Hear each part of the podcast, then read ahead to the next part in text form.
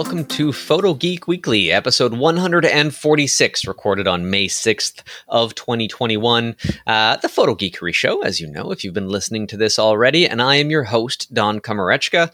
Uh, we've got some great stories lined up, and I have one of my very favorite co-hosts. In fact, he is the man pushing the buttons behind the scenes to make this episode live right now if you are watching it live. If not well it will be on youtube as well after the fact um, because there will be an interesting opening for this episode. But i welcome as my guest host uh, steve Brazill to the show. Steve how are you doing today?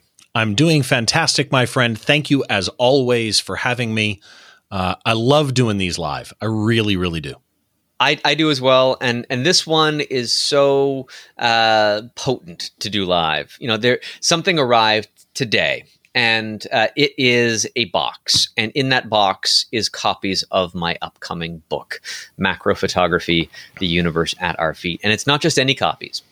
This is some limited edition copies. I was hoping for a mix in, in, in the box of different types, um, but the other regular edition is coming tomorrow. It, so it doesn't count for this. This is the one that I've never seen before, and this is going to be a lot of fun to dig into this. Uh, and I start shipping things out hopefully on Monday when the big shipment on a big it's freight so truck exciting. fills my I am garage. so happy for you that because this has been with the pandemic and family and everything else. You know, this book project has been a project to say the least. And you took the time and you went deeper and you went wider in what you were covering. And I've seen some PDF previews of it, and I am. Uh, and by the way, I ordered one as well.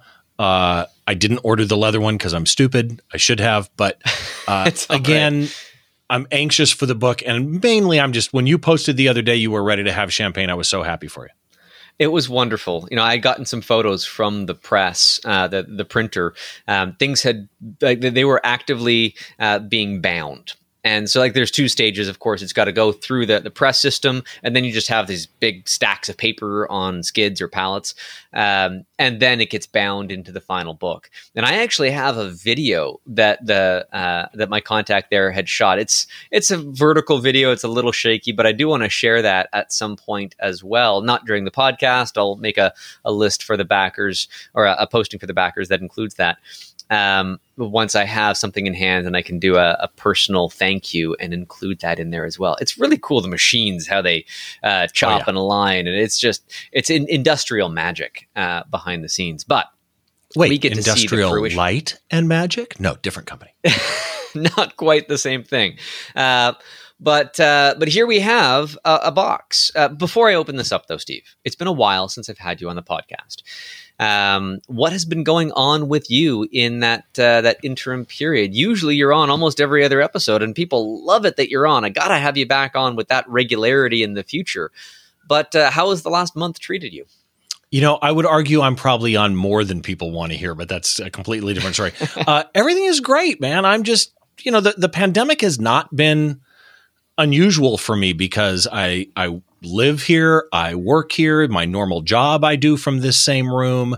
So for me, it has not been, you know, hugely different what I what I've been doing.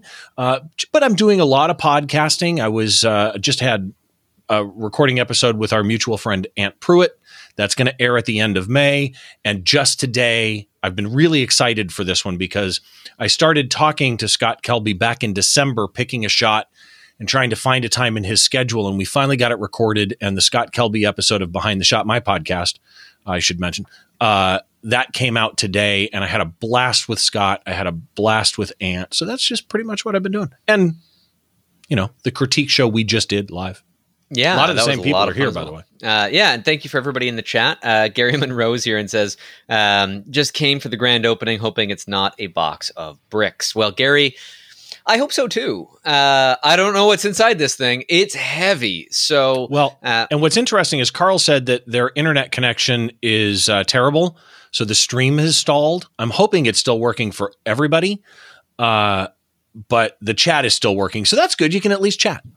yeah, there it is. And uh, and Gary uh, gives some advice to Carl. Thank you for that. And David, thanks for being here as well. Even though you've got to run off for dinner, um, let's not let's not delay this. Uh, let's. I'm, I'm going to shift my camera angle down a little bit. I might I might cut off my face a bit, but that's okay. I have here in this box. Uh, I've covered the shipping label so you don't get my address, but uh, that's fine. And I have a fancy knife. This is actually a knife used for grafting trees. I just, it's the closest thing I could find. So I get to open up this box. And this is going to be really painful for those listening to the audio version, but um, You know what we should do though? what should we do, Steve? Don't actually open the lid yet. After you get it, after you get it cut, Yeah. just just leave it ready to open after you get it cut. All right. Well, it's it's it's ready. All right. Here we What do you go. want? Ready?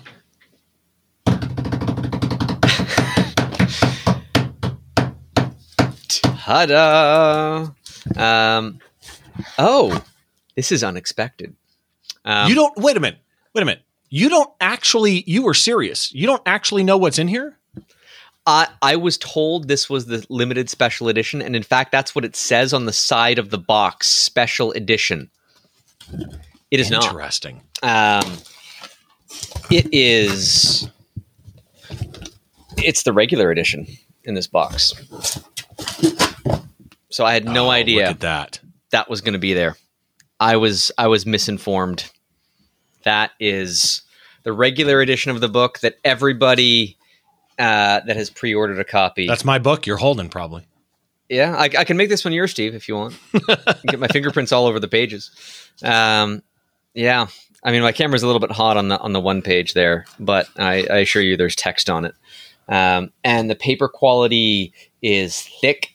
I'm not seeing any bleed through uh, of uh, like a very very small amount. Like you can kind of see, like the paper is so thick that a very dark image on one side is not going to show up uh, on the other page, uh, and that's one of the things you pay extra for in terms of uh, you know the paper thickness and quality therein.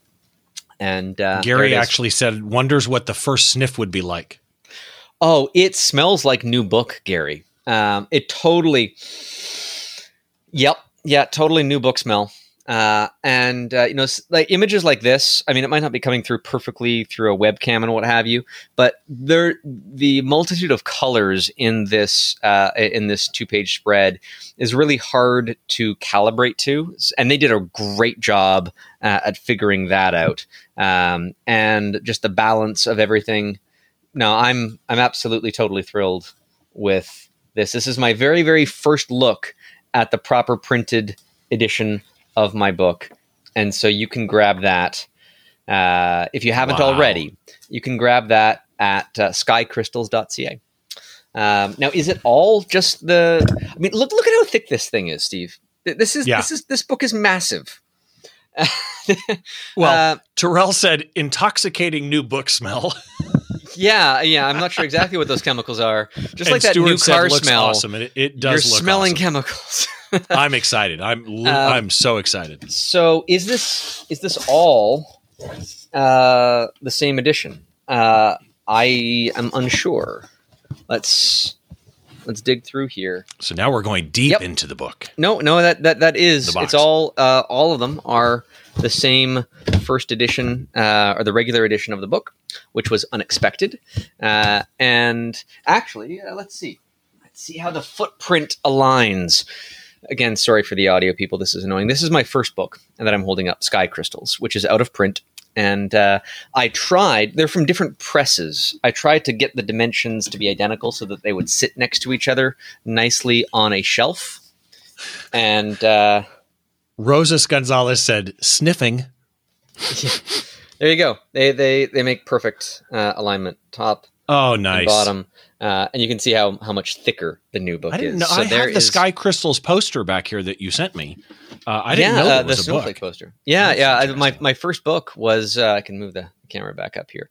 Uh, the, the first book was uh, was produced in 2013, and uh, and that was quite the adventure to produce because the entire first run of that book needed to be scrapped.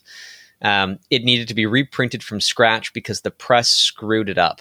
And I don't want to call out the press that did it right now because I'm in such a good mood for the press you that do, did but this one. Uh, I, I want, I, but I won't. Um, the press that did this book, uh, by the way, is Friesens out of Manitoba. And uh, from my initial, uh, just kind of flip through of this publication, uh, I am beyond words happy. I am just so thrilled that it turned out great. And I'm actually shocked that it's the regular edition because uh, they mislabeled the box. That might mean that I don't get any uh, early copies of the limited edition, which might come on uh, on Monday. That's when the whole shipment is arriving. And if anybody's curious, they can both still be ordered. Um, the uh, the production run was overrun by a little bit for um, for both the uh, the editions. So I have extra copies, uh, even still, and uh, and I want to thank you from the bottom. Where can they go to? Heart. Where can they go to get the order? Say it again. Okay, skycrystals.ca. You might want to put up the lower third that has that uh, uh, that in there as one of the URLs. But skycrystals.ca is where you can order the book. That's why the URL is kind of confusing because well, this book isn't titled that, but my first book was. Uh, and so the limited edition has an extra 16 page encore chapter to it, which I was really hoping to see today, but uh, ah, well. Uh, I'm going to see them soon enough, and uh, and we are uh, we're good to go. Uh, now I can test well, my packaging. And I will tell you, there's a lot of people so. in the chat right now that are waiting on this book, and everybody is super happy about it, myself included. And uh, Ivan said it's beautiful. Can't wait to receive mine. Gary said, "Does this mean since you got a box that's labeled special edition and it's not?" that people are going to get swapped. Obviously not because you're. I wish, Gary. Sure. I wish. Hey, you can always upgrade. You can send me a, a note and I'll, I'll send you a, a, discount code or something. But I'm like a day or so away from locking down the addresses completely without changing anything, uh, just because I've got to go through this logistical marathon now. Right. So, well, congratulations.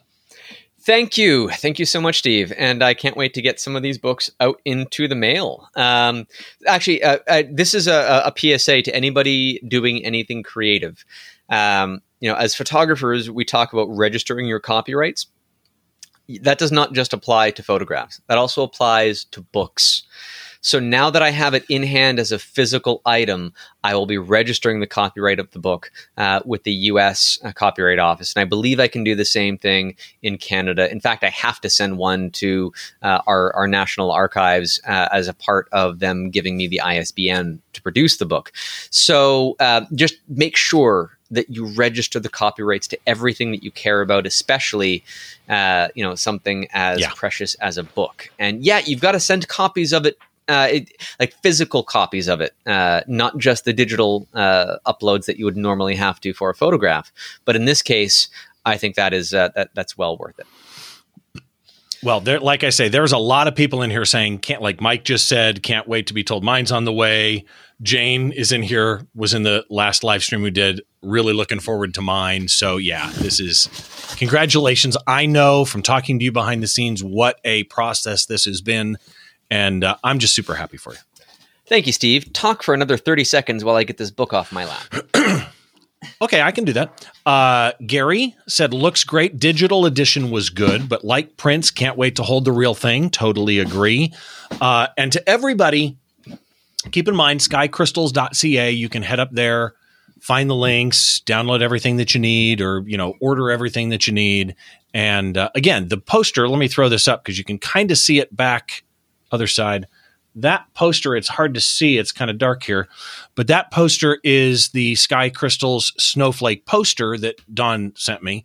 And, that, that took uh, uh, Steve. That that poster print, by the way, that took twenty five hundred hours across five years to create. Um, exact, and and there is a book, Sky Crystals. So if you want the collection, you can get both. Unfortunately, the actual physical uh, copy of Sky Crystals is out of print. I should have printed more copies, and I'm really hoping that I can get more of them in the future. So uh, everything I said is wrong. No, no. I mean, you can get the ebook version of it, and the prints are still available. Absolutely, you're totally right on that. But this right. is this is a bit of a long preamble. I do want to get into uh, the actual uh, stories that we have for the day uh, for the episode. So, story number one kind of comes in two parts, and uh, sometimes I'll just kind of put a related story at the end, but I do want to tackle them both simultaneously here. And story number one, uh, via Petapixel, is Netflix's uh, Love is Blind show uh, wants unpaid photographer for five weddings.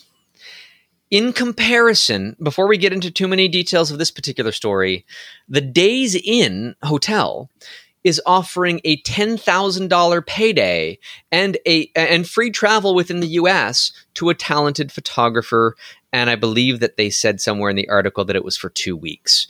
Um, yeah, two weeks, and and when we get to that, I've got something to point out about that two weeks. Sure, um, but there is such a, uh, I, I guess what, what would the word, the word be, Steve? I, am at a loss for words. Uh, an exploitation of photographers for certain things. People wanting to, you know, oh, can you work for free? We'll give you good exposure. Uh, yeah. You know, c- can you work for free? We'll we'll put in a good word, and maybe this will lead to paid work. Uh, or oh, this is going to put you at the top of your game. You're going to get in on the ground floor. Whatever words people want to mince in order to get a photographer to work for free. And that's what Netflix is doing. Um, and it bothers me immensely. I mean, as, as a photographer, as a professional uh, that makes a living from the work that I do, whether it's selling books or whether it's just shooting product photography. I don't do weddings, so I can't really relate to that uh, to an extreme amount. But I don't know of any wedding photographer that, oh, you get to be on a Netflix show, so you're going to work for free, would actually say yes to this. Uh, what are your thoughts from that angle? Oh, I have so many. So, first of all, we, we should stress the odds are that Netflix as a company does not know about this. This is a company known as Kinetic Content that is doing Love is Blind. It was a producer for Kinetic Content that reached out to a photographer for this. And for those that don't know Love is Blind, first of all, what a stupid premise of a show. Uh, the concept is Is Love Blind? It's 30 men and women. They meet for the first time in a speed dating like format, except here's the key they don't even get to actually see each other until the guy's ready to propose. And then they do these weddings. It got uh, 1.5 million views in the first five episodes and dropped down to 800 and something thousand. But it's like having a bad movie that's really well hyped. Opening yeah. day is fantastic, and then it just drops off to nothing. And then it tanks. Uh, the kinetic producer, Natalie, contacted a photographer by the name of Megan Saul about being a wedding photographer. And here's what they said, because this is key. And again, uh, yeah, this is a production company. Netflix may not know this, but read it verbatim. I mean, this is okay. important. yeah, it's for the end of this is just classic. So you would attend the weddings and take photos. We are doing all of the weddings at the same location. It would be five weddings in total. You would need to be available June 6 to 10. Times are to be determined as of right now. This would be an unpaid opportunity, but your photos would be used for promos in Us Weekly, People, etc. In other words, what they're saying here is it's not only unpaid, but we're going to, they're thinking they're saying to her, but you're going to get exposure. But what they're really saying is it's not only unpaid, but we're going to use your pictures to promote a show we're going to make lots of money off of. And you're not going to get paid. Yeah. And did you see and, her response? Yes, uh, but but but I also wanted to, uh, to reiterate sort of a, another point in there is that um, not only is the photographer not being paid and not being properly used here, there's a missed opportunity where the photographer could be part of the show.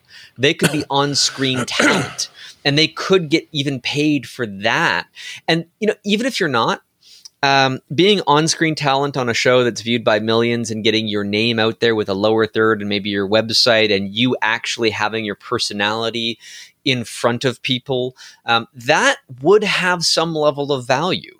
But if it's just your photographs, and I've always been I've always been this way uh, about imagery not surviving the same way uh, as music or cinema in that if your images are completely used out of context with you and your personality and you are your brand, um, then there's no connection back to you. Nobody's going to read a byline and find a name and, and find a connection there. You are your brand. And if your personality cannot shine through the work that you're presenting in this way, it is of absolutely no value whatsoever.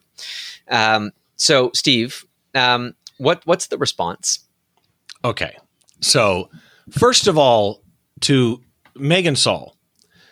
Fantastic. I love the fact, first of all, that you stuck by your guns because there is going to be somebody willing to do this thinking this is fantastic. But the way they laid the, the response out, so I'm, I'm going to do this again as, you know, a quote, as it were. Yep. What goes into, and this was not her response to them. This is something that they posted on a Facebook post.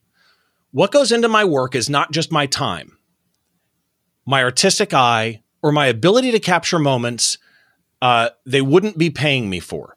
To give you a highlight, now listen to this list here, okay? Because this is absolutely the, the, the, gear list and everything else. And oh, the team and my yeah. camera gear, thirty-five thousand plus any rentals I may need. My team, bare minimum five hundred a day. This is one people don't think about, but you're going on a pay, you're going on a shoot. Insurance, two thousand dollars a year, but likely would need additional cover coverage for something like this. My attorney, because someone is going to need to look over the contracts, my editing time, my computer, my gas every day, food, and gosh, I'm sure I can think of plenty more expenses that go into what I do. Yes. And there's a point where she says something in this article where they quote her in this article. And I want to, I, I wrote it down in all caps in my notes. Know your worth. Yes. Uh, and I can't stress that enough. I mean, I, I, get contacted by people all the time that want to use my work, and there's no mention in the email uh, or, or, the the missive about uh, payment. And so I, I hit back with, okay, um, it's going to cost this, that, or and and judging your worth is a really difficult thing to do. It is, um, but it ain't. but it ain't this. No, the the thing is, I I, I don't want to say I, I overprice myself, but for things that I don't really want to do, I'm more than happy to put a higher price tag on it because it's just not of interest to me. Uh, and if they still bite, well, okay, I, the, the yeah higher payment is because I'm not going to enjoy the work. Uh, right. And I, I, think that a lot of photographers need to figure out exactly where they fall in in a worth category, which I can't give you the answer to that question. You can read opinions from a dozen different photographers and maybe get a start as to where you would place yourself, um, but you have to come to that decision on your own. That brings us to that other story, the days well, in. Before you go into the other story, oh, sure. uh, there's a couple of really good comments here. First of all, Terry said, "Yeah, I'll respect you in the morning." Exactly. yeah. Arctic Penguin says, I work for a brewery and people are always trying to get free kegs of beer for exposure. Hey, Arctic Penguin, if you want to give me the name of that brewery, I will shout it out on this podcast if I can get a free keg of beer. Exactly. And Gary said, I think the producers are assuming more than the contestants are blind. Anyway, go ahead. Yeah. There, there you go. No, I, I just wanted to take this into uh, into the Days Inn offer, and you know what? Two weeks pay. I mean that's if, if you're a wedding photographer that's two weekends uh, potentially during the summer when you are you know fairly busy and your costs are going to be there. Um, and uh, $10000 i know like i, I paid uh, just under five thousand, I think, for my wedding photographer uh, for the weekend, and there was a second shooter and everything else. So, uh, ten thousand seems like a big number, but if you are a professional and you have all of these extra expenditures in what you're doing and your time, you're away from home and your family and any other obligations that you might need. Um, I, I, think it's good. I think it's fair. I don't think it's uh, excessive or any kind of a windfall, but it's a it's a fair number that a company has come up with. And the only reason why it's making headlines is because it seems like it is more than fair. Like it is benefiting the photographer more than it should be, but all of the equipment and uh, all of the, the staffing and insurance and uh, and what have you, um, that I think this is a good deal for whoever well, gets this particular job. The, yeah. It, first of all, there's a couple of things in here that are interesting, and, and I highlighted a part on the screen here they're not even saying they're they're being very clear. We're not necessarily looking for a working travel photographer pro, you know, Canon Explorer of Light. They say they want quote an aspiring photographer and adventure seeker. So they're comp- they're admitting they want what could be an amateur, right? But they're willing to pay that amateur. I think that that is absolutely fantastic. The program is the Suntern program uh, and sun, yeah. Sunternship program. And let's be clear who it is. It's Days Inn by Wyndham for the mm-hmm. Sunternship program. But here's the thing that got me. In their quote, which is it's two long inter- two week long internship during which the Suntern will explore some of, Amer- of America's most desirable locations and capture moments along the way. But the chosen photographer will head out on a quote customizable two week long trip so it's this not even fun. like they're going to pay you $10,000 and say you must go to Redwood City, California. Or you must go to uh, North Dakota. Uh, right. I, I in mean, January, exactly. right? So- it's customizable to capture as many photos. I, and by the way, it's not just $10,000. We got to be clear about that too. There is a $250 daily stipend times Right. 14. That that per diem is quite nice, and and so uh, you know, and they say that they will a, a plus, plus benefits to travel. Uh, it's what they mean, and so they're, they're probably going to cover any other incidental expenses uh, that that might come up. But why why aren't more companies doing this? I mean, there's a lot of clandestine, draconian type of deals that I've seen. We talked about photo contests recently uh, on another episode, and some of the rules in there basically are a rights grab. This is exactly the opposite. Well, it's let's be fair, it's probably a rights grab. I mean, they're they're owning the rights of the images that you take. Uh, We in don't here, know. We have- don't know that it's work for hire. It, it probably is, but it may not be. But again, it's- they're looking for an aspiring unknown, but yeah. photographer, so they're they they are pushing that.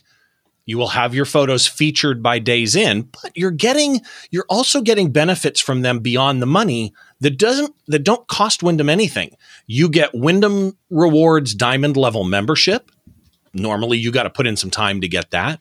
You Yeah. get, quote, a glowing recommendation from a Days Inn by Wyndham executive, which, if you're an aspiring new starting out photographer, you got a paid gig, a resume, and a referral. Yep. I, I think that this is great. Days Inn deserves applause. Uh, Better than what know, Netflix has given you.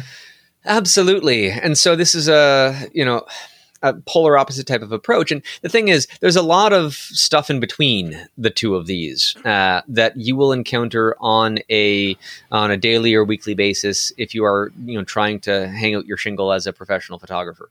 Um, and and I've had I've had people that have money and they can spend money, uh, completely refuse to pay me even a nominal fee.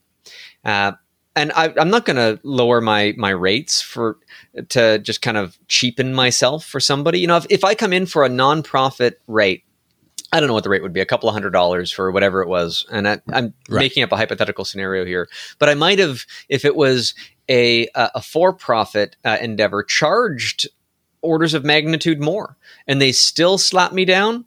No, I mean, a lot of not for profits have CEOs that are paid hundreds of thousands of dollars a year Oh, yeah. Uh, you know, there's money being thrown around at this, and I am the worthless party. Is that really true? No, it's not going to be. I, I'm not going to play that game. we should probably say, and there's some good comments again. Uh, unlike my last stream, I don't have a scene to set up to bring these on. But first of all, for Carl, he's saying that we're looking fuzzy. I'm guessing that's the internet connection. My stream shows really, really healthy on my end, but uh, hopefully it gets better for you. But Gary said, always heard to price yourself so you can negotiate down. You'll never negotiate your price up, which is a, a really good point.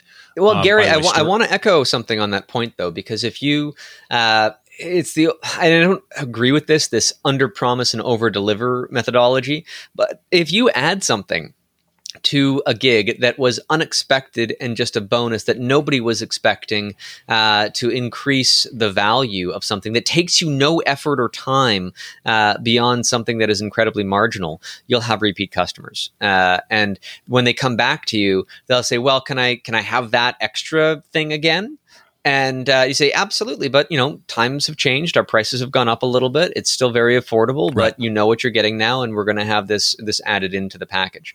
I used to Um, call so- them. I used to call those one percenters. You know, things, little extra things you do, and it, it could literally be somebody comes into your business and you've got Jolly Rancher candy sitting in a bowl that no other business, you know, whatever.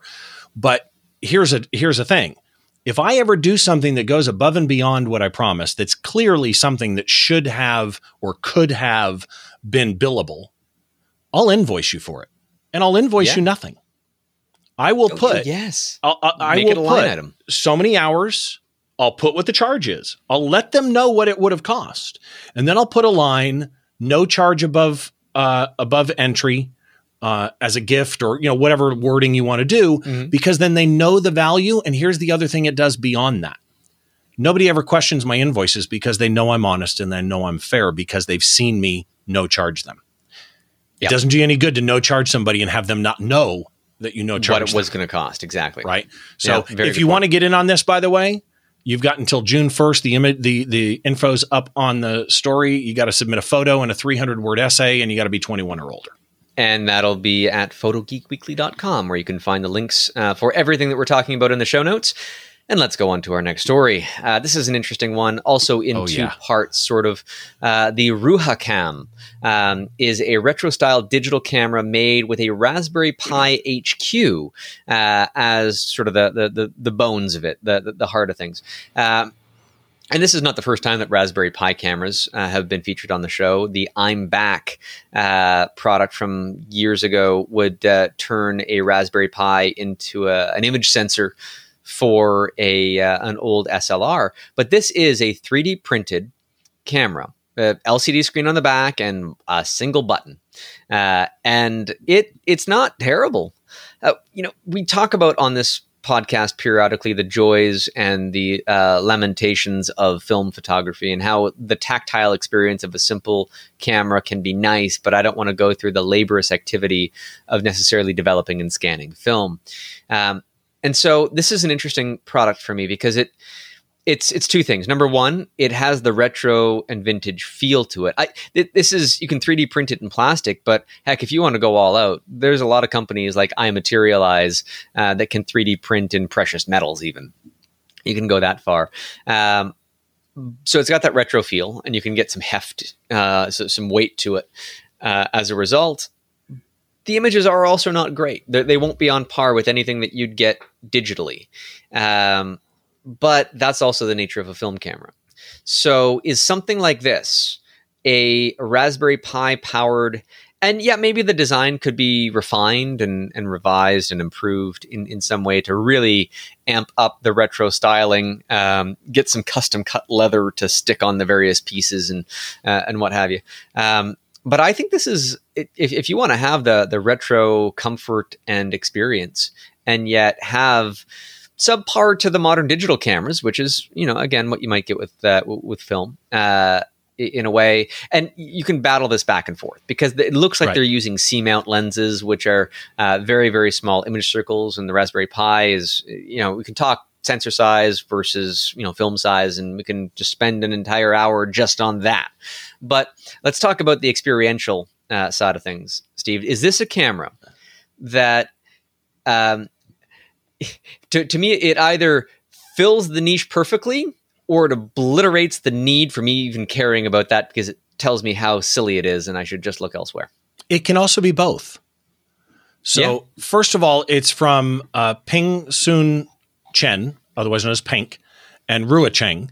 It's based on a Raspberry Pi 12.3 megapixel camera module. And I want to stress okay, you're not going to go shoot a concert with a Raspberry Pi, but I have business clients, IT clients of mine that do jewelry, for example, jewelry repair. And they're setting up Raspberry Pi cameras with a photo light box and multiple cameras. They put a piece of jewelry, a watch, a ring, a bracelet, whatever in there. And before they repair it, they take pictures of it normally. And it used to be take one from the top, rotate it, take one. Well, now you're going to put a piece of jewelry in there, and these Raspberry Pi cameras are going to take at one click 12 photos and upload them into the database. These cameras are capable. They aren't great, but they're capable. It's built on a uh, Raspberry Pi Zero W, a Raspberry Pi camera module, and you are right, it's C and CS mounts.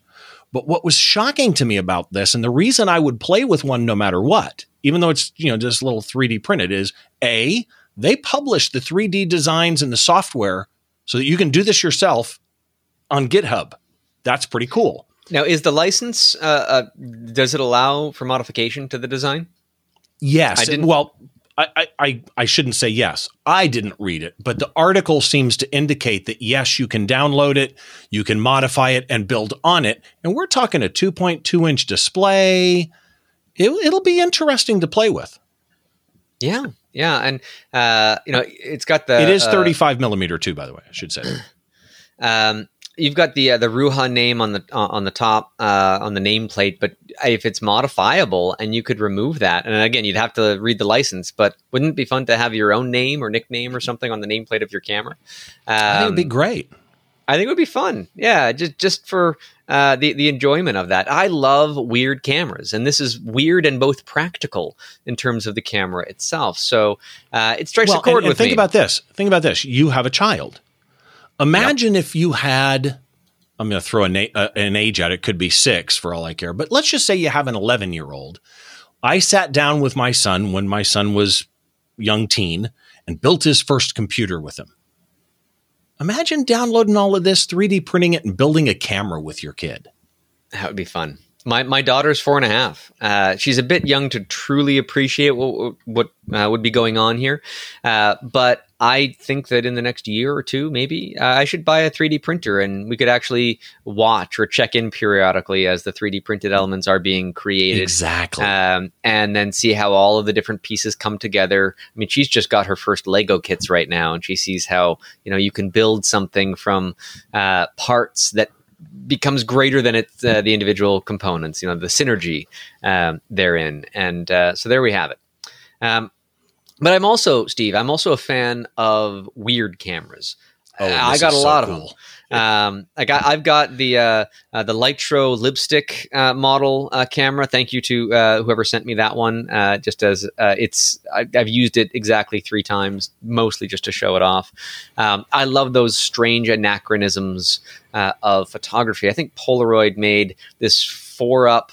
Um, uh, uh, passport camera at one point as well, where you could get instant passport photos and you get four of them at exactly the same time uh, from that camera. But there was one that came across my radar um, that I think is. I, I don't want to say it's as weird. It serves a purpose, but it's such a narrow niche purpose. Um, and it is like bullet time in the film era with a point and shoot, nearly looking like disposable type of camera. And so this is from Fstoppers, the weirdest camera I've ever seen, and why you should get one. Because who doesn't want to take 16 pictures at once? But not not exactly at once. Um, there is a very slight time delay between each of these exposures. Because if you wanted to have a massively fast rate of fire for a camera, uh, and you're talking about buying the uh, the special battery grip on a, a Canon uh, A series camera in the film era, uh, in order to speed up the rate that the film could run through it, or maybe Leica had this big giant magazine on some of their cameras. Uh, in order to just, I think they called it like the journalist model or something uh, like that, where it would just be a massive spool that you could just constantly churn and churn, and the the rate of fire would be massive. But those are expensive. Uh, those are dedicated photography equipment.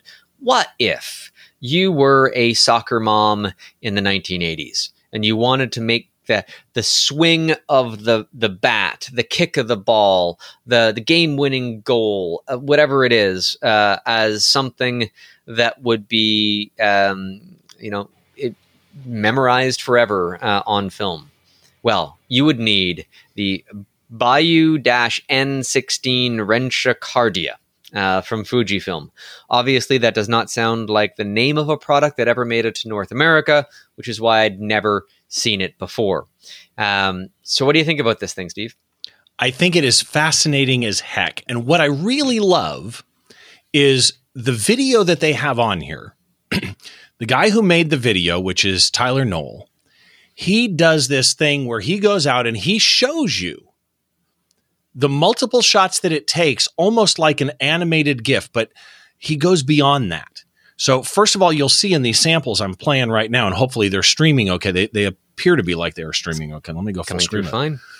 um, what you're getting here is there's there's a couple of different ways to do the post production on this thing, and he talks about how to do all the post production at the end of this video, which I think is interesting. He talks about how to keep the subject still, but have the background moving. Talks about how to keep the background still, the subject moving through it, based on just how you assemble the different shots that this camera takes. Um, one thing that was interesting to me, though, so this thing was originally released in 1995. 95. an up- I, I said 80s, but I was Yeah, mistaken. 95, but the original, it was an update to a camera from 91. And what was fascinating was he explained that each of the 16 lenses has their own shutter. It's not a single shutter. So they're all 20 millimeters.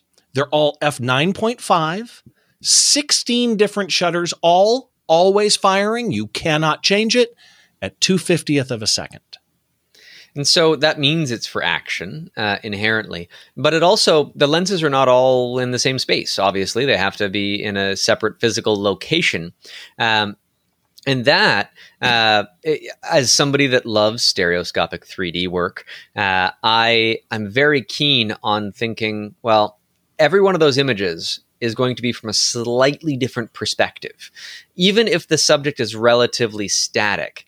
Um, but they all fire at a slightly different time in sync. This could be a really cool technology, like even if it's just eight of them in a row, because you've got two right. separate rows for lenticular printing um, which oh. you've seen the, the, the, prints that animate uh, when you uh, move them side by side, or you walk by a billboard and you'll see one image of a movie poster change to another, or something like that. Um, that's lenticular printing. It's using a um, a, a, sheet of uh, of prisms to show your eyes a different view based on your angle of, uh, of, of viewing it. Now, if you have eight of those in a row uh, and they're all firing not at the same time, but at slightly different times, then that could be a really cool uh, view of both motion and perspective as you see it from a different angle that would be almost like uh, altered reality uh, that we would have on screens these days, but uh, in 1990s technology. And and that's basically what it's doing. It's it's basically a movable photographic still 16 frame GIF or GIF if you prefer. What was really funny that I, I didn't catch until I watched the video is this part right here. Look at the logo that's on that camera. Golf. It is, you said it's sports. It is actually marketed or was to golfing to catch a golf swing.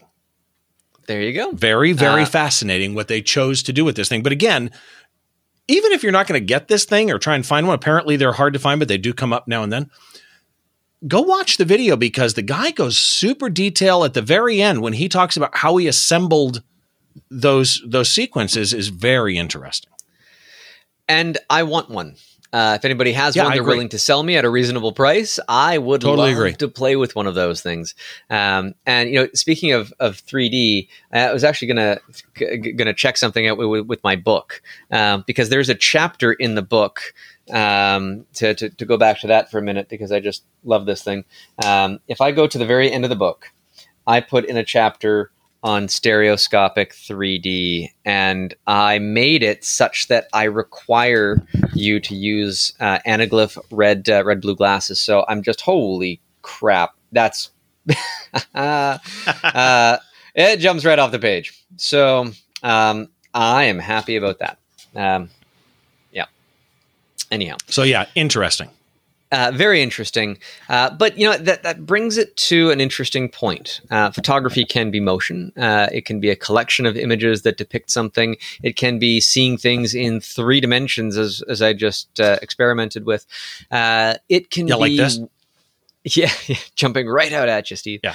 Um, but are all photographs lies? Is the title for the next story, and this is from Petapixel. And uh, you know, photography is the art of telling stories with light. You know, technically, the name would be uh, drawing with light if you go back to the the full literal sense of it. Um, but I think that is everything a lie is the better question about this because yes, all photography is not the truth. Um, you know, if you think about what you exclude from a frame, it could be as meaningful as what you include. Um, you know, how you edit something to uh, be uh, restored from something old, from uh, you know, uh, framing something with exactly the right words, you know, how you light something, how you choose to accentuate certain features or hide others. Now, there, are, there are certain areas of photography um, that uh, I think are truthful or closer to truthful, and they might be insurance photographs from an unbiased third party.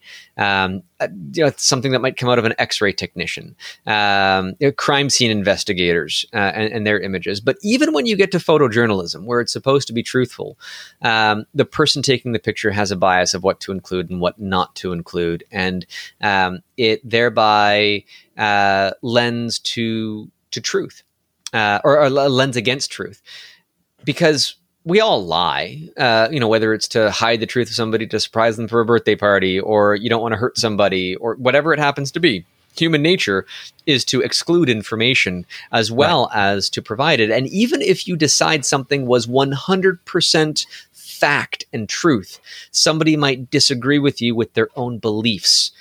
And there's no truth in humanity. Um, there is the belief of truth but at one point everybody believed the earth was flat and going right. against well, that idea many people still do. Yeah uh, just got it just got to say. And but but going against the idea uh, would be uh, blasphemy just about. I mean it wasn't a religious fact per se but so photography comes into this interesting space because we've given it truth in some contexts we've given it pure abstract artwork in others um, you know, if if you have a, a photo of of your family from generations in the past, you want to look at that image and think that that's exactly how these people were. Well, maybe it was on a good day for them. Maybe it was on a bad day for them. Uh, what is the truth of their life in an image? Um, so, when truth comes to photography, um, do you believe it? Should we? This is the better question. Should we give the uh, the illusion of truth to photography more than we do to other art forms because it is documentary? Uh, or should we just enjoy it all as art and interpretation and subjective looks at the world around us? Okay.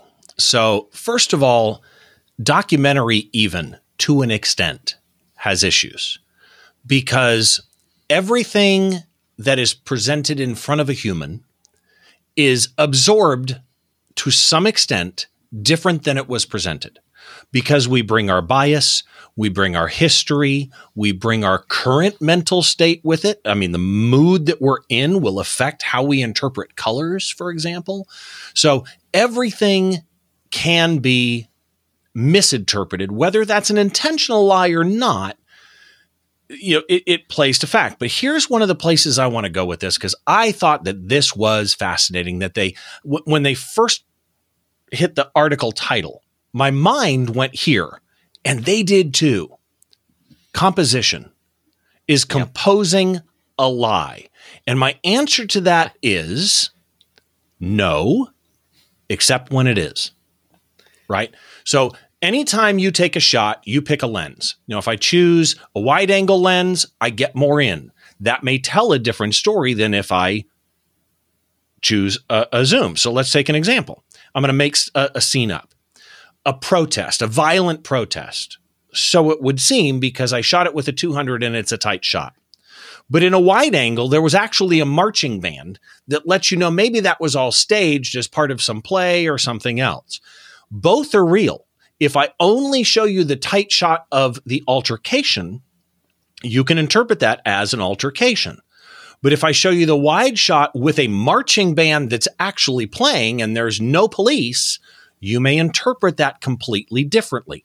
So, at its best, composition is misleading. At its worst, worst, yes, it is a lie. Does that does that make any sense? It does, uh, and I think that we need to embrace the lie a little bit as photographers Agreed. because um, it's not something that we should shy away from. In, in fact, um, the way that we remember things is a lie to ourselves about what those events particularly were. You know, if, we tend to. What's the old saying? If if a woman remembered everything about childbirth, she'd never have another kid. Yeah, yeah. The, thankfully, right? we don't I remember mean, the intensity of pain, right? Otherwise, right? we you know- tend to remember the positive feelings and shut down some of the negative feelings. So I, I think you are right. Grudges. But you said you said something in an email to me that was interesting. You touched on evidence, crime scene, and historical photos. Yeah, we and, know and, historical photos have been faked. Oh, totally. And in this article, there's one. Was it of Stalin? If I scroll down here, yeah, uh, that was funny. Yeah, that was actually. Yeah, so, I didn't know about that. So you know, you, you you get a political ally that you then turn on at some point, and uh, you you want to kind of erase them from history. Well, you know what that that seems like a, a modern, uh, you know, 21st century thing to do. No, no, it was a 20th century thing to do as well. Uh, and so, you know, it's it's expert retouching work, uh, you know, especially for the era, uh, and to, to, lighten things up to make the detail in the water less obvious, so that you can't see that things have been brushed in. I totally get exactly why they chose that processing to lighten the image in that case. Uh, well done. I hope the person that made the retouching did a good enough job not to also disappear off the face of the planet. Um, well, but I have heard that there were Civil War photos that are considered historic until they found out that the photographer ended up moving subjects on a battlefield, dead bodies, guns, whatever, to put things in a scene that they wanted to compose. You know, th- there's a there's a photo in here as well. This is actually an interesting one where they showed two newspapers on different ends of the spectrum chose to crop a photo differently. But yeah. this one, uh, this is a famous photo uh, Spanish oh, yes. Civil War. It's one of Capa's. It uh, essentially brought him to fame. It's somebody being shot and dying on the field, except it appears it was staged. Yep. So. Uh, well, and appears. I mean, we don't have any direct evidence one way or the other that proves it. We have evidence one way and the other, but it's still inconclusive uh, uh based on who you ask right. and, and, what historical uh, recounts you can discuss. But the the thing about that is, I in either case, it's still a lie because it's excluding information. Right. right. Uh, but but how factual uh, is it based on what we want to believe it to be? And photography is always kind of uh, righted this this line. It's not it's not art in the sense of you're not drawing something, you're not painting something. And even some artists, um, like Johannes Vermeer was uh, was basically a photocopier. He invented photography before photography existed using a comparator mirror.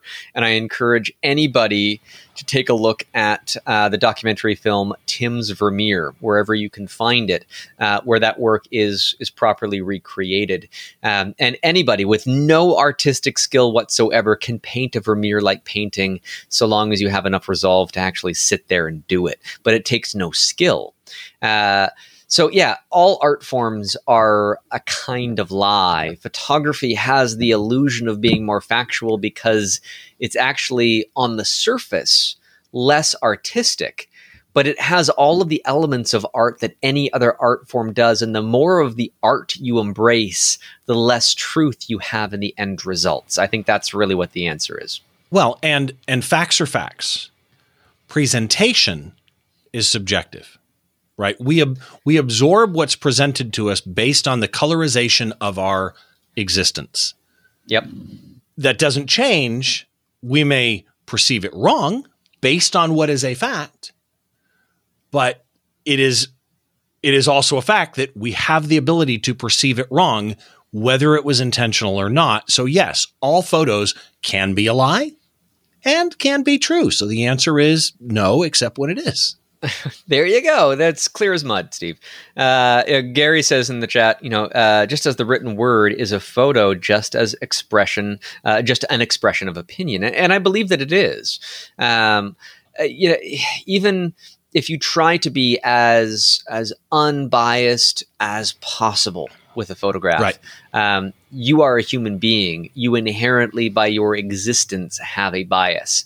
Um, and yeah. uh, so we, we can't negate that. We have to embrace it. And, and I think that we all have to understand collectively that there is no perfectly true image it's all there, there's something in the mix somewhere whether it's what i choose in terms of a uh, a lens uh, which i think uh, uh mike said in the chat you know even the lens is used uh, that right. controls the depth of field and and the field of view and, and all that um, but even just how we perceive color.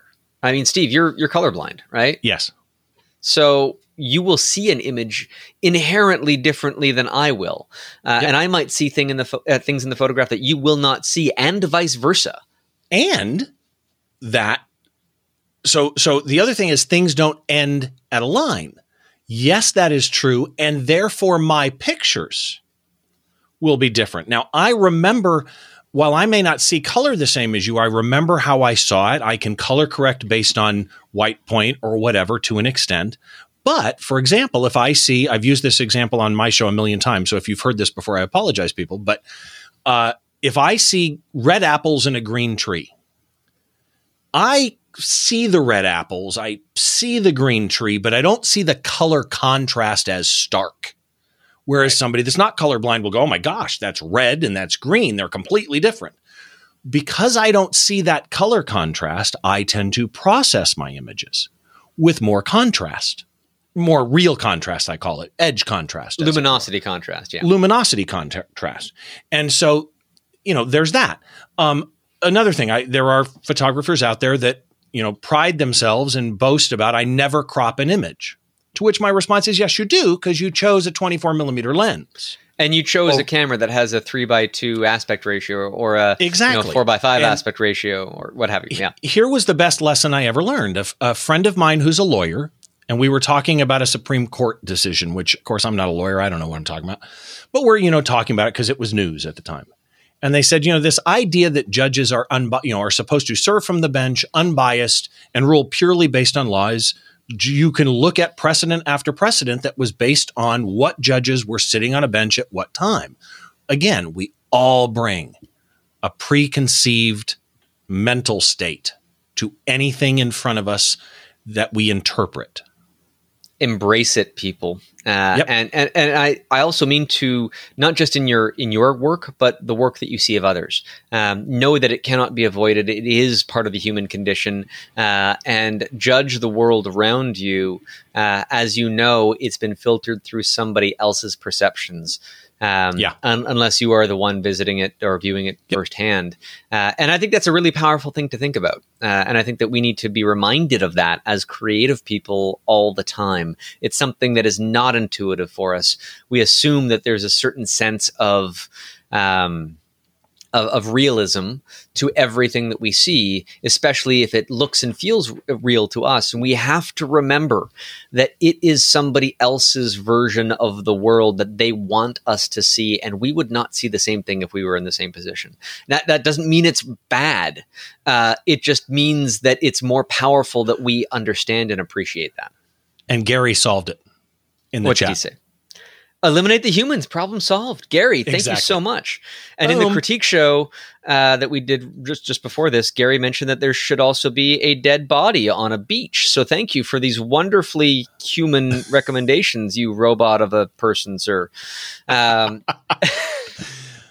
All right. Uh, all right. Let's let's go on to our next story.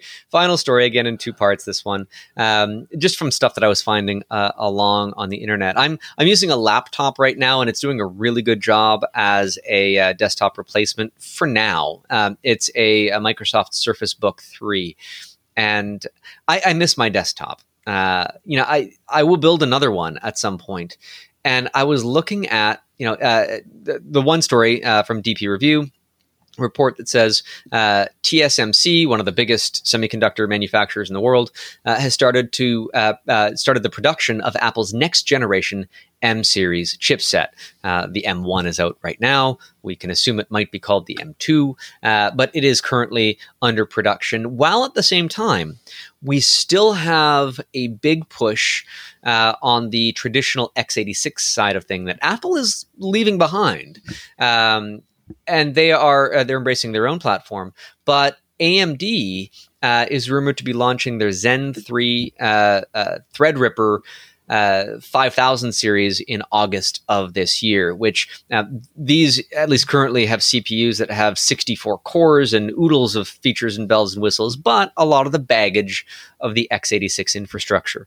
Um, and so we've got these competing elements here. You know, if you want to buy a computer, um, I I have made mistakes buying computers. I I have gone for the massive core count, which then generally relates to a lesser per clock uh, or a lesser core uh, speed per clock. Uh, a lesser clock speed per core, if I could speak properly. I knew there, you'd the get words, that out. The words are coming out finally, uh, and then that hurts the performance of things that are only single threaded, and a lot of things still are. Even though I bought my it was a uh, 12 core system with two processors. So it had 24 cores uh, in total, and nothing really fully utilized it. Props to uh, Helicon Focus, the focus stacking software, for actually using everything the system had, but nothing else really did. So is it time that we think differently? You know, Apple obviously has decided so, and they have uh, segmented their chips not just to be, oh, well, you can have 32 of something, but some things that are very specifically different uh, and different clocks all working together, different portions of the chips that do very, very specific things and only do that one thing that may never need to be used uh, in certain. Uh, where are we right now, Steve? Am I going to, is my next computer, and this is a very serious question, is my next desktop computer going to be an x86 computer, uh, a processor, or is it going to be ARM, M, whatever else, because uh, it's time for change? So that's a really good question. And and the answer is if you're a PC user, it's probably not going to be ARM anytime soon. But at some point it will be. So, you know, the Intels of the world and the AMDs and Intel specifically, Intel has had trouble getting down in die size. Whereas, you know, the M1 is a five nanometer, the M2 or whatever it's going to be called, it could be an M1 plus, could be a number of different names, uh, is is five nanometer right? Intel's not near five nanometer yet. They've had trouble with that. Uh, they're so, not even at seven, really. no, their, exactly. Their heavy hitters, but but here's the thing. First of all, we got to understand the M1 Apple Silicon for the new iPad and the newer Apple Silicon MacBooks, MacBook Airs, MacBook, etc. Uh, that chip's only six months old, but it's not like it's new it effectively is an A14 or you know something of those generations and the A series chips that have been in phones for 10 years. So Apple has been doing these SoC systems system on a chip for a long time. They are not what we think of as an ARM chip today. When we think of an ARM chip, we think of ARM like you have in the PC world or in the phone world. These are Apple system on a chips. They are licensing the ARM command set. But these are custom built chips. And for example, if you look at the diagram of this thing, it's onboard memory, the GPU, the CPUs, the HDR imaging, Thunderbolt controllers, all of those are built into this chipset. So again, yes, they're ARM instruction sets, but I wouldn't think of them as ARM in that sense. And in the PC and, world, you don't have anything licensed, like it licensed from ARM, are you saying, Steve, that now would be a good time to invest in ARM as a company? If they're an interesting question. Uh, the question if, if is, we don't know yet. Here's the question we don't really know yet.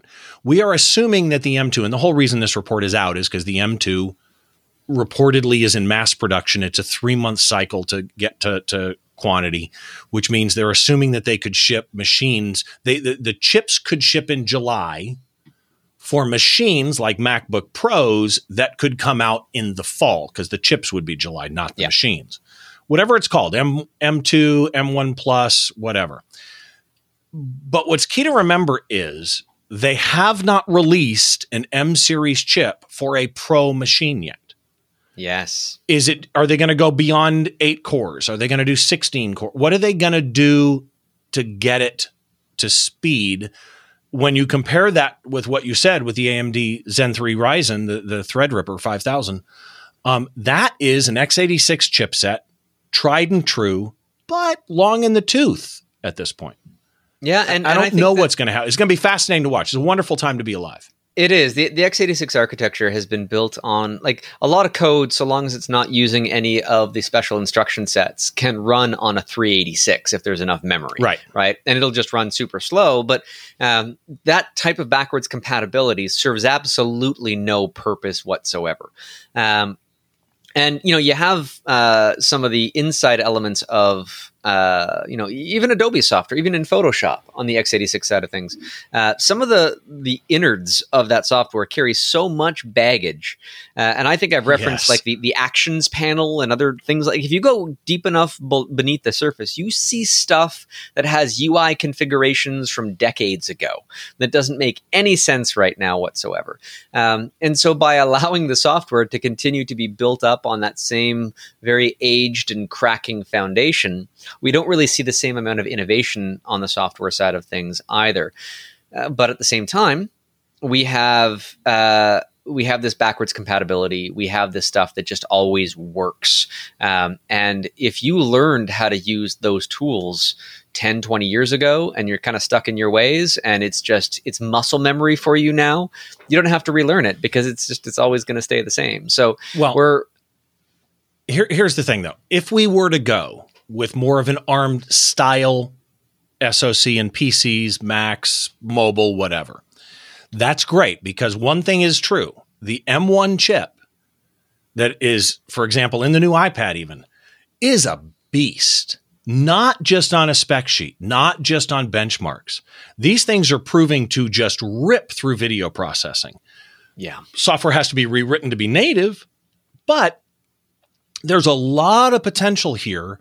I personally, now I'm a Mac user, but I do IT, so I work on PCs.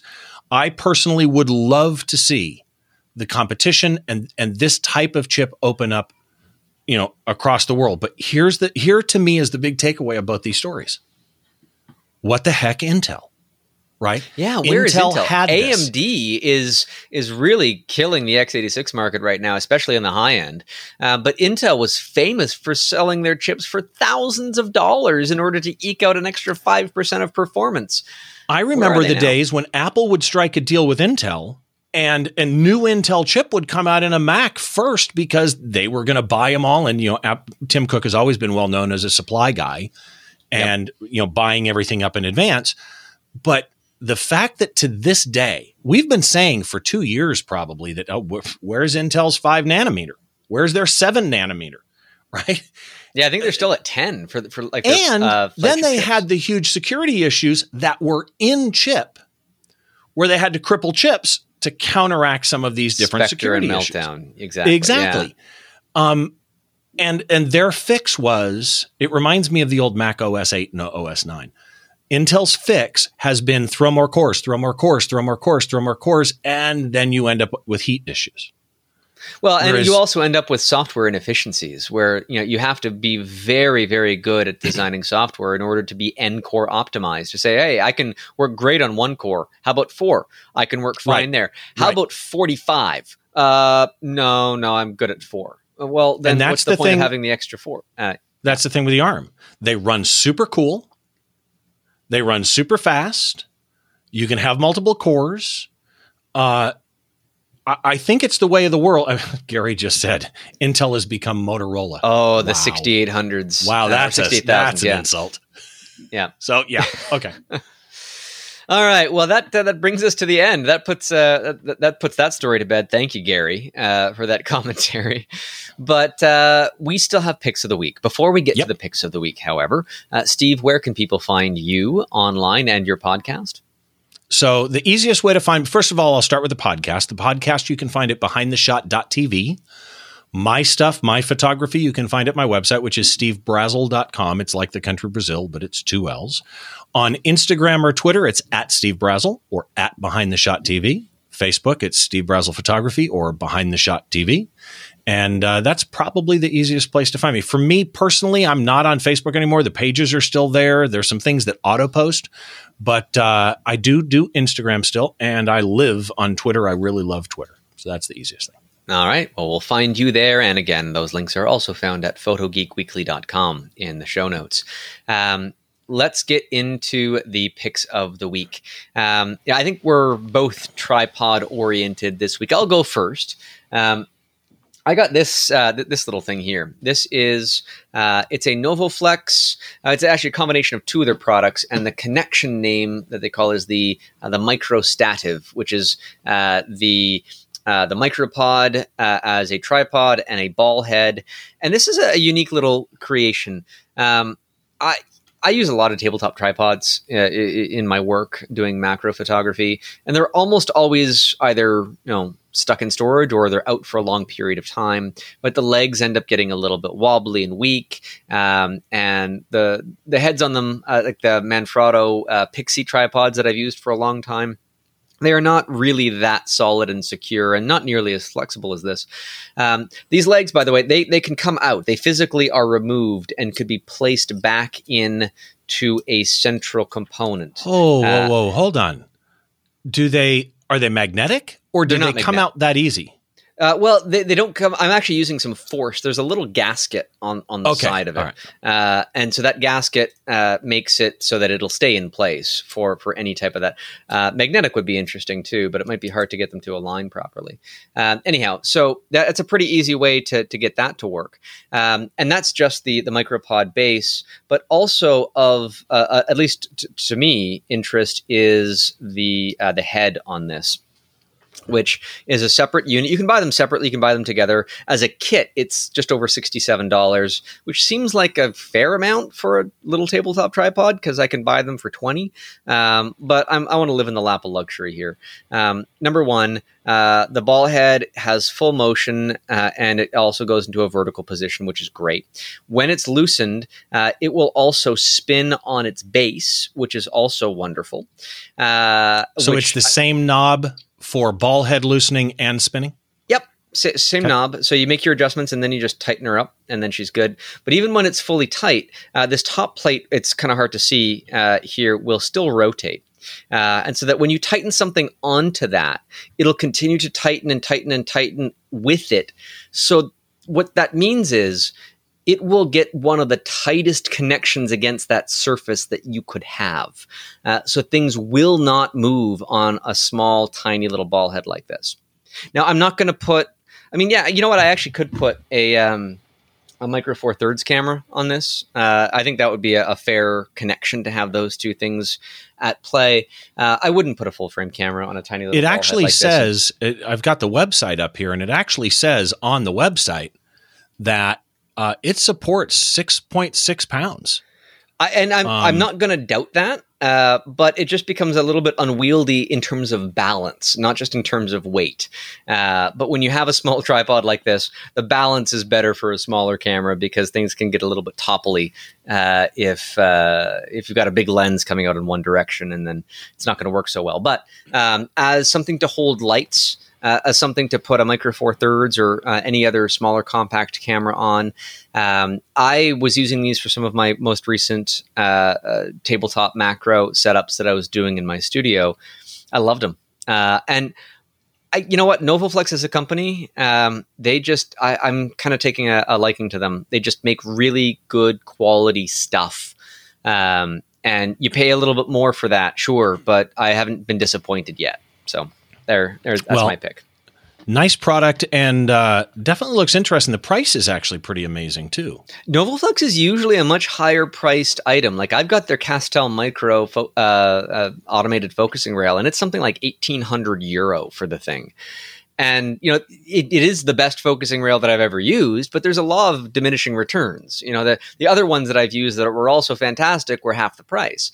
Uh, and so, yes, in that case, it, that becomes like a Ferrari type product where you've got a little bit of extra performance with a lot of extra cost, but they also make things that uh, that are quite uh, quite nice and affordable. Michael, uh, or uh, yeah, Michael, just came in and said, "Did I miss the unboxing?" You missed the unboxing, Michael. The, the, the unboxing was at the beginning, uh, and so Yeah. here is is my new book uh, as well. Uh, you can go back to the beginning, and you can see all of the wonders of whatever page I'm. Oh, that's snowflakes right there. Uh, to uh, to, to see how that uh, that came together. So, uh, Yeah. but also, hey Steve, go back to, to my my uh, uh, single shot there. I, I want to illustrate, and you can kind of see it right now. Uh, the cover of the book has spot gloss on it, and if you get the angle just right, you'll see that the seed head.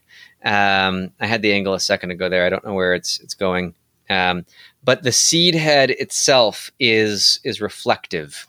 Uh, and I will have to set this up in the studio to actually get this to. Uh, oh, there you go, a little bit. Uh, but the whole the seed head is is going to be uh, glowing and reflective and, and what have you. I just don't have the lights at the right angles to to get that to work right now. Um, anyhow, uh, I digress. Steve, uh, give me your pick of the week. I believe it has something to do with a company that I've had good things to say about, and you might not. I, I actually, well, it's a mixed bag. So, first of all, the product that I've got is from a company called Moment. You might recognize the name Moment. They are known as probably the best mobile lenses that you can get. So you buy a, a Moment case, you put the Moment lenses on it. They're very high end lenses. They're very good. And I have heard nothing but amazing stuff about this company. So when they came out with MagSafe gear, MagSafe type attachments, I was like, well, that sounds interesting. And they've got a bunch of them. They've got a wall mount that you screw on the wall and can mount your MagSafe, you know, iPhone 2. They got a car vent. I ordered one of those. It's preparing to ship now. They've got a cold shoe with MagSafe. They've got a normal tripod mount. They have a landscape only mount. And then they have this one. And this is what I bought. This is a pro tripod mount with MagSafe. And I will tell you, as soon as I got this thing, I mean, literally, as soon as I got this thing, I went, oh, this is going to be nice. And as you unbox it, I'm going to try and stay on mic as I do this because the mic's not in the right spot. But it comes in a nice package. It's the first unboxing I've done on a camera. Comes with a little card that shows you, you know, how it's used. And this is the actual device. And it is really, really well built. I mean, I am shocked how well built it is. Now, this is the portrait mode where you screw it in here and you've got a cold shoe here. But if you undo this knob, you can then rotate it so that you could mount the phone any orientation that you want. And cool. I will tell you, this thing is what, 60 bucks? And I have been extremely happy. I haven't used it yet. I'm using my old little, like, uh, you know, accordion clip type that you got to pry apart and put the phone in. Got one of those. Too. That's why I got this because I'm using my iPhone as this down camera right here. I mean, literally, this is my iPhone that you're looking at shooting this shot. And I wanted an easier way when something happens and I need to grab my phone to just grab it off the magnet and not. You know what happens? You end up hitting the lock buttons and taking screenshots and putting it to yep. sleep instead of having your camera. So this was awesome. I had some issues with the order.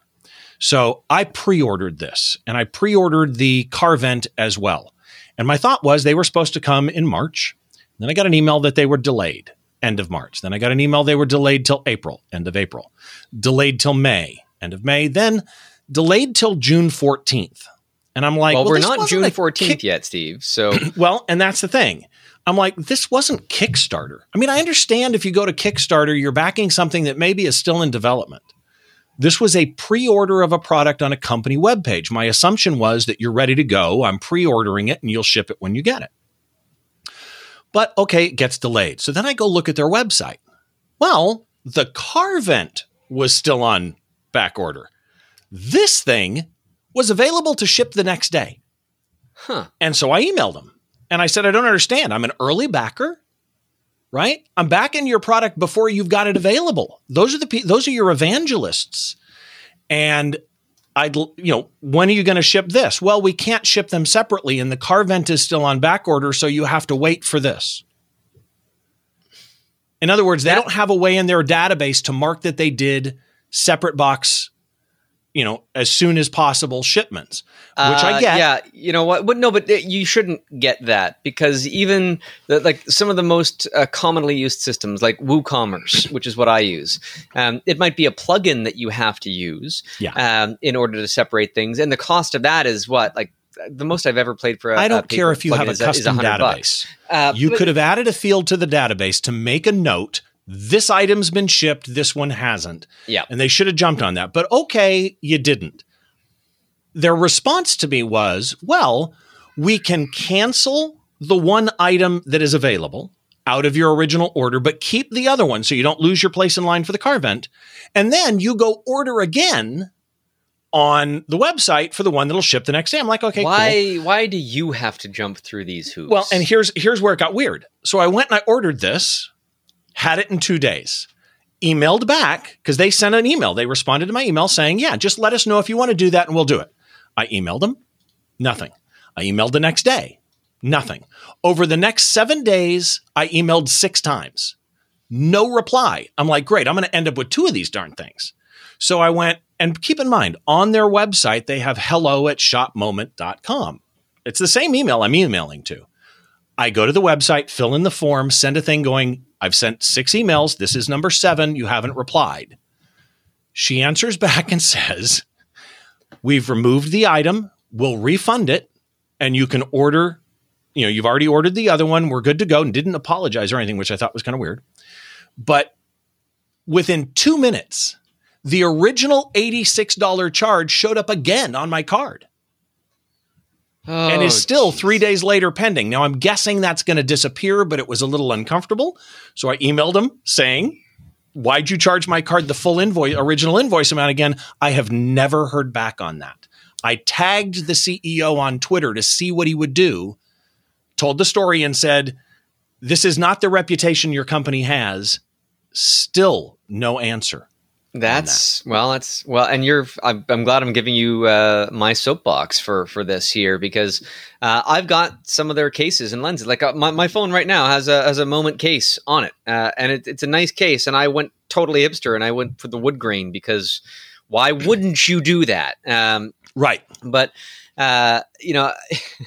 And I've got their macro lens, and I've uh, there's actually an image in my book that was taken with that. But I've I haven't found any issues with them, but only because I never had a problem to solve. If I had a problem uh, that needed any type of human interaction, I might be in the same shoes as you by by your description of how they handle again, those. I, I'll stress this is to me the salad bar issue. It's not so much a complaint because I will tell you this product is built. This is solid. I Yeah. love this and I am excited to get the car vent, which is now preparing for shipment. It apparently isn't going to be June 14th. I just got the email today. It's more like a, a- in a in a restaurant if the salad is brown and you tell the manager it may not be a complaint it's just like he can't he can't address it if he doesn't know. Yeah. And so my my understanding of Moment, let's be clear, is they're a fantastic company. They make great products is my understanding. My first interaction with the company was not pleasant. And I question if I will make another order with them simply because they didn't communicate. And if they don't come back to you right now and uh, and express very apologetically uh, what happened, then I don't see why your opinion should change. I you it know, probably I- won't, which is sad because this thing is a tank, man. I Yeah. mean, this thing is this thing is nice. Yeah, it looks great actually, and it, I've got the uh, the MagSafe um, uh, the, the the charger on the back of the phone that uh, that I just kind of plop it down on my nightstand, and then I can pick it up in the morning, and it's perfectly fine. It's it actually doesn't work very well with the case on, and I want to see people design uh, phone cases with the little hole insert that makes it a lot easier to just make that happen. And I don't think we're well, at least we weren't there when I bought the the, the case. Maybe they exist now.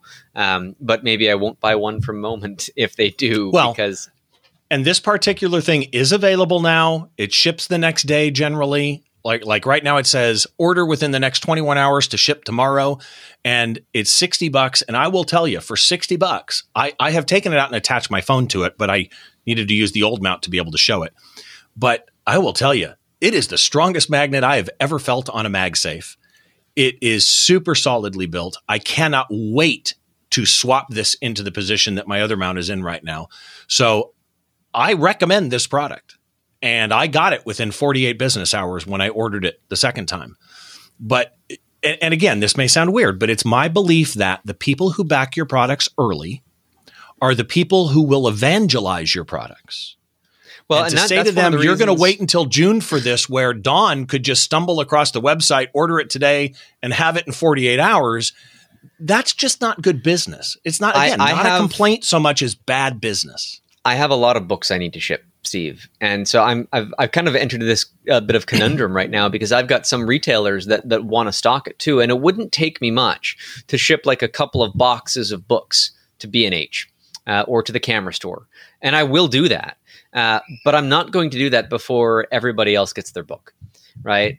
Because I mean, I could easily do that day one, but then I don't want somebody going to B and H. Um, and honestly, if you want to buy the book, I, I don't want to say don't buy it from them because I want to get a nice relationship from them. But if you already have a relationship with me, buy it from me because as soon as you put middlemen uh, in, in Right. the mix, your retailers they take significant profits uh, off of things. I mean, they're in the business to make money.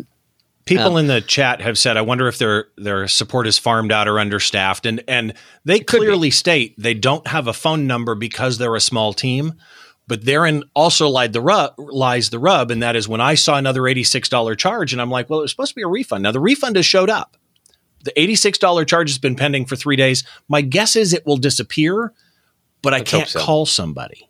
Yeah. And that was weird. Anyway, so that's it. Yeah. I recommend the product though. It's beautifully built. And, and I was just saying, like, for, from my own pers- uh, uh, perspective, that the logistics of things, I'm going to be shipping uh, the, the books, I think, to a lot of overseas backers uh, that all just were part of the Kickstarter campaign. I'm going to send out a whole wave of those, you know, to, to Jane if she's still uh, on, the call here uh, in uh, New Zealand or wherever else. Um, because it's just going to take a long time for them to get there. Um, Right. And then I'm going to, as soon as that's done, I'm going to do a, a hurrah, you know, sort of parade around my own town and surrounding areas and just drop off books on doorsteps because I can do that and make people happy. Um, and then the order in which they were received. Uh, Yep. at, at that point, so that, that's the plan. But uh, thank you for the pick, Steve. That was a that was a good pick. Um, I might have to get one of those actually because I'm in the same uh, scenario as you. You know, like I've got this one camera, but if I want to show something, I mean, I did the unboxing with the same camera, um, and I'm kind of glad I did because my desk is nowhere near as clean as yours. Um, I But- actually, I should show you the wide shot, but I literally, that's just a piece of wood I bought and I stained and, and, uh, it, it works great under this lighting. It doesn't work too bad. it could be a charcuterie plate for all for all I can tell, uh, based on the framing. Um, but uh, Steve, thank you very much for being on this episode of Photo Geek Weekly. My this pleasure. very special episode. Uh, and thank you to everybody that has listened, uh, those that have backed my book, those that are just fans of the podcast and are listening to yet another episode. Uh, we are at the end of this one. So, Steve, uh, people can find you at um, Behind the Shot. Uh, uh, where, where do you want, like, right to the website or the YouTube channel? Where do you want people to go? Either one. Behindtheshot.tv is the website. The YouTube channel is youtube.com slash behind the shot. And uh, of course, I'm at donkom.ca uh, for my portfolio and my links. Uh, skycrystals.ca is where you can buy a copy of my new book if you haven't done so already. Uh, and photogeekweekly.com, obviously, for the show notes of this podcast. Thank you, everybody, for being here. Uh, this has been a wonderful episode, one of the longest running. We are nearly at an hour and a half. Sorry Thank about that. hanging. It's all right. It's my fault. Uh, thanks for being here, everybody. It's now time to stay in and shoot. Bye.